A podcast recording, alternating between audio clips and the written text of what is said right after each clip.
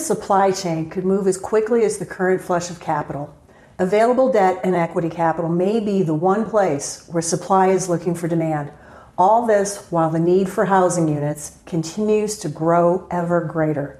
Lack of land, supply chain disruptions, rising fuel prices, greater and greater regulation, and, well, the barriers to new product continue to hold down development.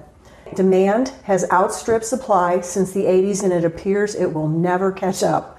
Multifamily asset performance is coming in hot on the coast and throughout the Sun Belt. As of Q3, residents are still leaving the urban cores, but high quality multifamily continues to be durable. All this to say, capital has moved away from traditional asset classes like equities and bonds, and real estate has become a great alternative. Today's guest is someone who knows a lot about the flow of money into real estate. Paul Doocy is co head of real estate at CP Capital. Founded in 1989, CP Capital has invested $15 billion in U.S. real estate, including over 70,000 residential units. Paul, it's great to have you on the show. Thanks, Linda. Appreciate it. Paul, CP Capital has made a lot of news recently. Tell us about yourself and CP Capital. Sure.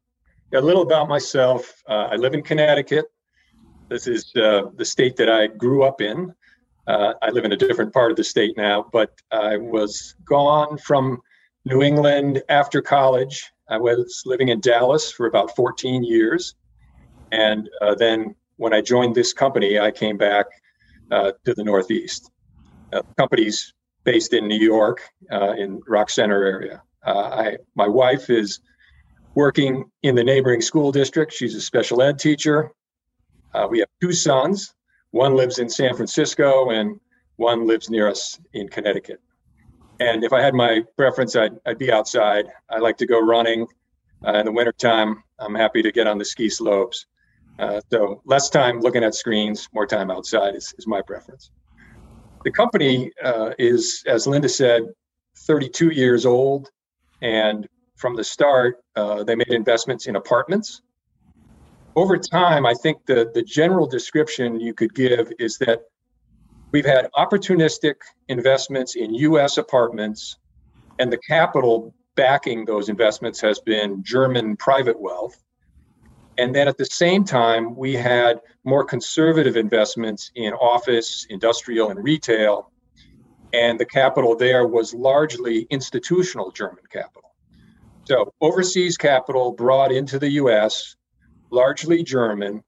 Uh, over time, we've done less in the office, industrial, retail area. Basically, over the last 10 years, those institutional portfolios were being sold and as of 2019, we really have none of that anymore as of the end of 2019. On the apartment side, when I joined uh, 28 years ago, so close to the start, we started doing apartment development joint ventures. So opportunistic, coming in with developers at the start of construction and then selling properties after they were leased up. And the nice story there, and and certainly you, you will talk more about our focus on that, which is that ever since that 1994 start in that category, we've done apartment developments every single year except 2009, which fortunately we had capital available to buy some properties and for a number of years made some good value add buys. But actually by 2010, we were back doing some development. So that's that's our focus. That's been our consistent focus, and today that's really our, our sort of singular focus is uh, these apartment uh, development ventures. CP Capital recently had a change in ownership and a corporate rebranding. What led to these changes, and will they affect CP Capital's investment strategy? So the changes came from, uh, you know, jointly from our ownership and the management. Uh, the ownership uh, was German in terms of two German families, and they were focused uh, a little more on their private equity business and their wealth management business, and they wanted to continue to give it a greater focus. And we were looking to expand a little further. So, from a management standpoint, uh, we were looking to bring in some strategic partners that would allow us to have another capital source in addition to the strong base of German private capital that we raise. We also ideally wanted to find someone who was active in multifamily housing who could uh, look with us at other strategies within that space. And, and, certainly the third thing we were looking for was was a cultural fit. Uh, we've got a, a lot of people who have worked together for many years, uh, and we wanted to have a, a new strategic partner uh, that would match up well with us, just like our previous owners had, uh, just culturally in terms of uh, the feel of, of what we're doing every day and how we interact with each other and work together. Um, so that's that's come all come about, and it translates into a name change. But uh, from the other part of the question, it doesn't change what we're doing uh, strategically. As I said, we've been doing these apartment joint ventures consistently for almost 30 years, and that's still our focus. So th- that's what the type of investment we're making right now, uh, and that's what we're targeting for the next couple of years. So, why does CP Capital focus on multifamily rather than other commercial real estate sectors? Well, you know, part of it is a pretty basic demographic story. it, it is a case where the U.S. has population growth, uh, there is household growth, there's a need for housing. So, uh, part of it is that simple that there's uh, there's a need for this product. Uh, specifically, though, when you look at the history of apartments, uh, it's a stable asset class. It, it tends to stay well occupied, uh, and we tend to have consistent uh, positive rent growth. And then another aspect of it is is simply good supply demand balance. Uh, there are times when it gets a little out of whack, but really, for much of the time, uh, we're we're falling short. And right now, overall household growth versus uh, new supply of housing, there's a gap there, and and it's uh, a, you know a shortfall in terms of producing houses and in terms of producing uh, apartments. So that's a, a, good thing that's that's in place most of the time. Good supply demand balance. And then the final thing right now, and again, it's a demographic story that's been positive all along with population growth, but with growth, but with the millennials, that's a big group, and uh, they are marrying later. They're buying a house later. Uh, they're renting longer, and even now, if they're at the point where they would uh, like to be in a house, maybe they're gonna maybe they're gonna rent a house or, or rent an apartment. Uh, so uh, I think the demographic, you know, lifestyle story is one that continues to uh, be strong for apartments. One of CP Capital's preferred investment strategies is to look for value add opportunities, a rather popular strategy. Have you found it harder recently to find opportunities that meet your objectives for investment returns? Yeah, in the value add category, I mentioned we we fortunately had capital in 2009, which was a great time to be buying, and and and typically the people who were selling probably shouldn't have been. So that was that was a perfect time it continued for a number of years, and we we made acquisitions and did development ventures. Uh, but I would say when you get to 2015 or 2016, I, I, don't know if we've done any since then that are these value add acquisitions. We, we do them in the same way. We team up with uh, a local expert, someone who's managing properties in that market, and someone who has a you know construction renovation team to do it. So we did them in ventures with uh, good operators. But in in the last four or five years, we've really only done development ventures. We've still found that there's a, value there, there's a value play there. There's an ability to uh, make a, a, good opportunistic development, uh, and there's a nice spread between what we can build them for and what they can be sold for once they're built and stabilized. But we've stayed away from the value add. It's it's gotten too too competitive and, and too difficult. That makes sense. How have you adjusted your business approach to account for the recent surges in commodity prices and the shortages of construction materials and labor? Yeah, so a, a key for us obviously is who are we partnering with. So we're we're doing all these. We're an equity partner. We're coming in and we've got a lot of history, as we've said. We've we've seen all sorts of things that can go wrong, um, but fortunately, over that time where we've consistently been in the market, we've developed very strong relationships. So, looking at our partner, and we're counting on them first to be addressing the things you mentioned. You know, the pricing. Uh, they're coming to us with a budget. Uh, they're refining how much they're putting in there as contingency. Uh, escalations for lumber was going on. Now that's come back down, but there's other things going up in price. So it's it's a matter of looking at that with our developer partner. We do have construction people in house, a couple of ones that are construction background.